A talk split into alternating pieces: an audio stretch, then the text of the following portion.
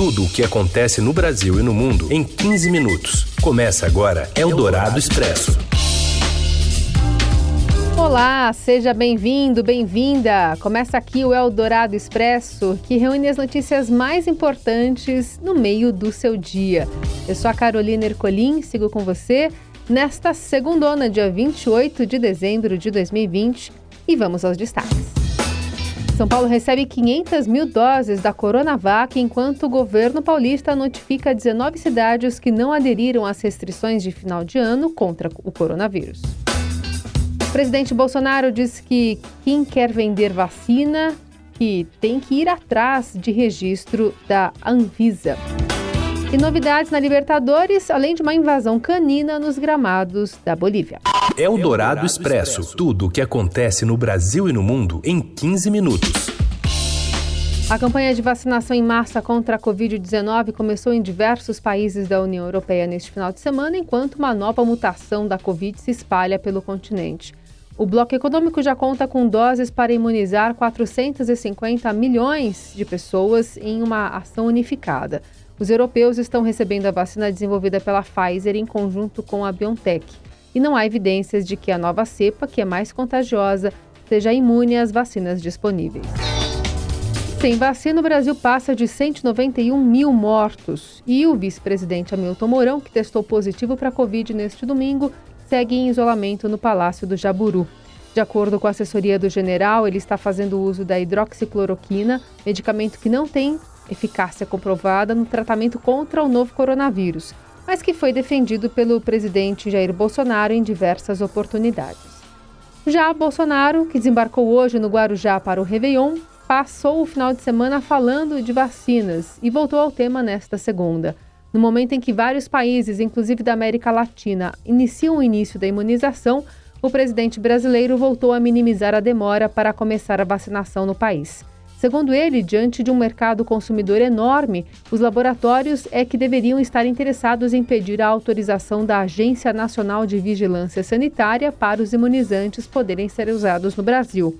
Os laboratórios não tinham de ser de que estar interessados em vender para a gente porque eles não apresentam documentação na Anvisa, indagou Bolsonaro a um grupo de apoiadores no Palácio do Alvorada mais cedo.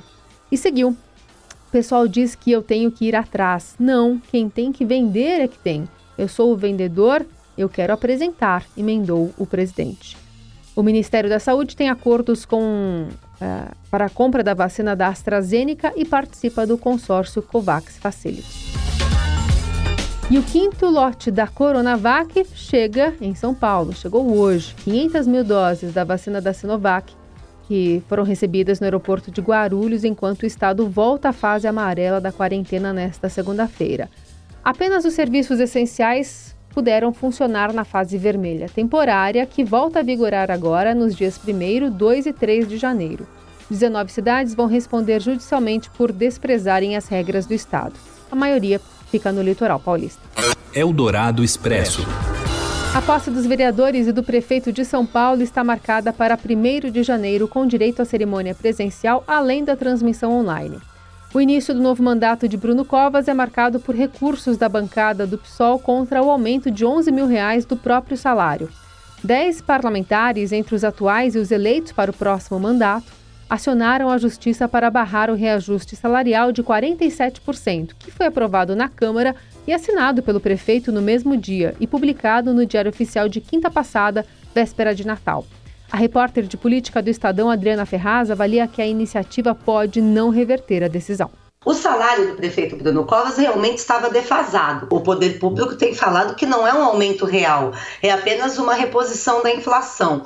Pode ser, ele está há oito anos sem receber aumento. O prefeito Bruno Covas ele fez uma campanha muito na base do que ele dizia da responsabilidade fiscal. A questão não é só o aumento dele, é o impacto que o aumento do salário do Bruno Covas vai proporcionar na folha de pagamento da prefeitura. Os vereadores do PSOL é, já, manda, já entraram com uma ação na justiça, tentando barrar essa, esse aumento. A única medida aqui é jurídica, né? Porque é, o que o Bruno Covas poderia ter feito e não fez era vetar a lei. Agora é difícil, eu acho. Por mais que você consiga uma decisão favorável em primeira instância, não sei, estou aqui imaginando, não é nada ilegal, né?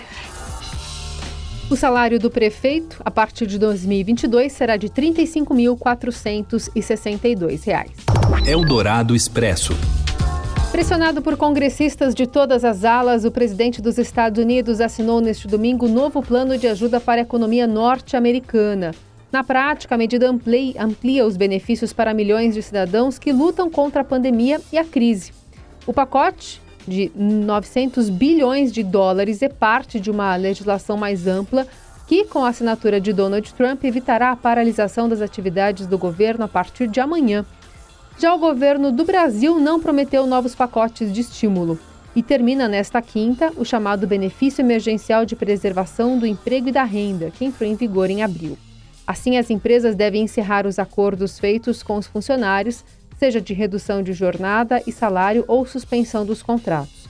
De acordo com advogados trabalhistas, as empresas terão de voltar à jornada normal a partir de 1 de janeiro, a não ser que o programa seja prorrogado pelo governo federal, o que não parece ser o caso. Segundo o ex-presidente do Banco Central, Gustavo Loyola, o pacote foi importante para evitar um tombo ainda maior do PIB do Brasil. Esses programas foram muito importantes para para evitar que o PIB afundasse muito mais no ano passado, né? Então, assim, quando a gente olha o desempenho da economia brasileira eh, durante o período aí da pandemia, eh, nós ficamos ali no grupo mediano, ou seja, a economia brasileira eh, não foi das piores do mundo, teve até a expectativa é que o PIB tenha caído aí em, em torno de uns 4,5% no ano passado. E muito isso deve aí aos programas de alívio que foram uh, empreendidos pelo governo federal. Né, o auxílio emergencial, uh, esse programa aí de preservação dos empregos, uh, os, os programas de crédito com garantia do governo, uma série de, de medidas que de fato ajudaram as famílias e as empresas a fazerem essa travessia aí da, do período de pandemia. Eldorado Expresso. A Justiça do Rio de Janeiro bloqueou 640 mil reais de Paulo José Arronense, engenheiro que matou a facadas a sua ex-esposa, a juíza Viviane Vieira do Amaral Arronense. O entendimento para justificar o bloqueio foi de que, por ter cidadania italiana, o assassino poderia ser preso, transferir dinheiro para o país europeu por meio de terceiros esse valor agora passa a ficar disponível para uma futura indenização por danos morais e para garantir o sustento das três filhas do casal que presenciaram no último dia 24 o feminicídio da mãe.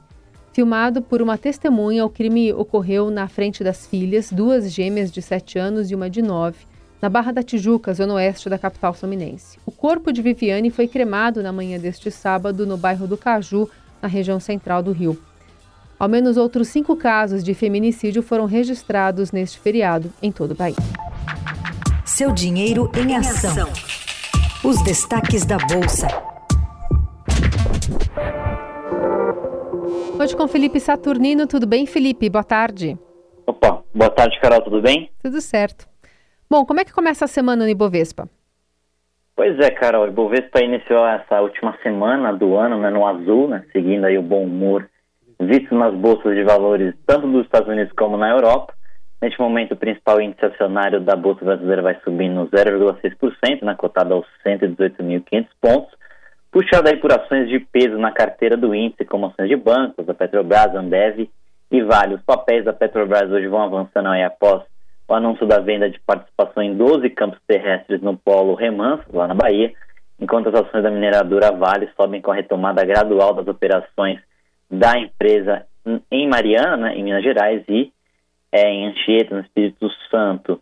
Com a alta de hoje, o Ibovespa vai acumulando agora, cara, ganhos de 2,4% em 2020. É bom a gente se lembrar que o índice passou a registrar alta em 2020 pela primeira vez desde fevereiro, só na sessão de 15 de dezembro, né, há poucos dias, apagando aí as perdas que sofreu em decorrência dos impactos da pandemia do coronavírus. Hoje o que embala o Ibovespa e o mercado como um todo é basicamente o cenário internacional, né? O noticiário vindo do exterior é positivo, né? Isso fica demonstrado aí nos índices acionários à vista em Wall Street e também nas bolsas europeias. Nos Estados Unidos, o presidente Donald Trump assinou ontem um pacote de ajuda né, econômica contra os impactos do coronavírus na economia americana. É um pacote fiscal de 900 bilhões de dólares, né, que vai socorrer aí a maior economia do mundo.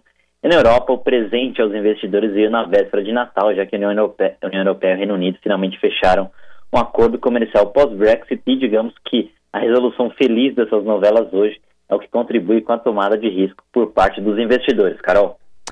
Muito bem, seguimos acompanhando também e no fim do dia no seudinheiro.com. Valeu, Felipe, até. Até, Carol, um abraço. Você ouve Eldorado Expresso. De volta com o Eldorado Expresso, as notícias mais importantes desta segunda. E a gente fala sobre o esporte. Tem novidades na Libertadores. Rafael Ramos. Olá, boa tarde. A decisão do governo da Argentina de fechar as fronteiras do país para conter o avanço da pandemia do novo coronavírus não deverá afetar nem Palmeiras nem Santos, que precisarão viajar para o país vizinho para enfrentar River Plate e Boca Juniors pelas semifinais da Copa Libertadores. Isso porque a Comebol fez um acordo com os governos dos 10 países do continente que permite o livre acesso das equipes que disputam a competição. Os clubes, no entanto, tem que seguir um rígido protocolo definido pela Comebol. As viagens, por exemplo, terão que ser feitas em voos fretados. Todos os membros da delegação terão que apresentar testes negativos para a Covid-19.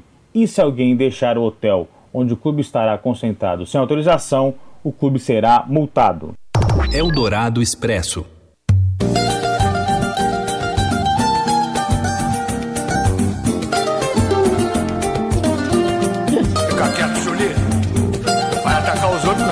amigo, amigo.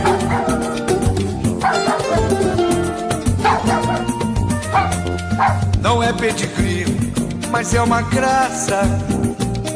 É um amor sem fim, minha vira-lata.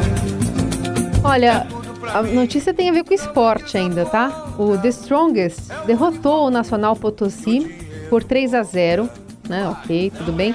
Mas o que chamou a atenção na partida não foi o placar em si, o placar em si, no segundo tempo do jogo, um cachorro fofíssimo invadiu o campo e conseguiu roubar uma chuteira de um jogador. E aí ele ficou mordendo a chuteira. Ele eh, estacionou ali, né? Deitou no meio do campo e começou a morder a chuteira que nem estivesse mordendo um brinquedinho ali para coçar os dentes. Ele se recusou a abandonar a partida e aí o árbitro Ra Raul Castro foi obrigado a retirá-lo para dar né, continuidade à disputa do campeonato boliviano. Mas tudo isso foi registrado também, é, não só em, em, em, vídeo, mas também em áudio, que a gente reproduz um trechinho aqui para você. Daniel Vaca, le había pegado Navarro. Va a detener la, la, la jugada el árbitro alemán hasta que salga el intruso acá en el campo de juego. La pregunta es por dónde ingresó Ramiro Elcan, que además eh, es muy todo cariñoso, todo tierno, miren, y juguetón. No lo van a sacar así fácilmente. yo, yo quiero participar del partido, déjenme aquí, quiero que me vean en la televisión. Eh, eh, Ramiro, nada de movimento no banco como. Como ele ingressou de fato é uma pergunta a ser feita, né? Como esse cachorro conseguiu invadir o campo e terno, né? A, a descrição foi ótima aí do narrador. De qualquer forma, ele foi retirado do campo e aí o Strongest ficou, enfim, consagrou-se vitorioso dessa partida do Campeonato Boliviano.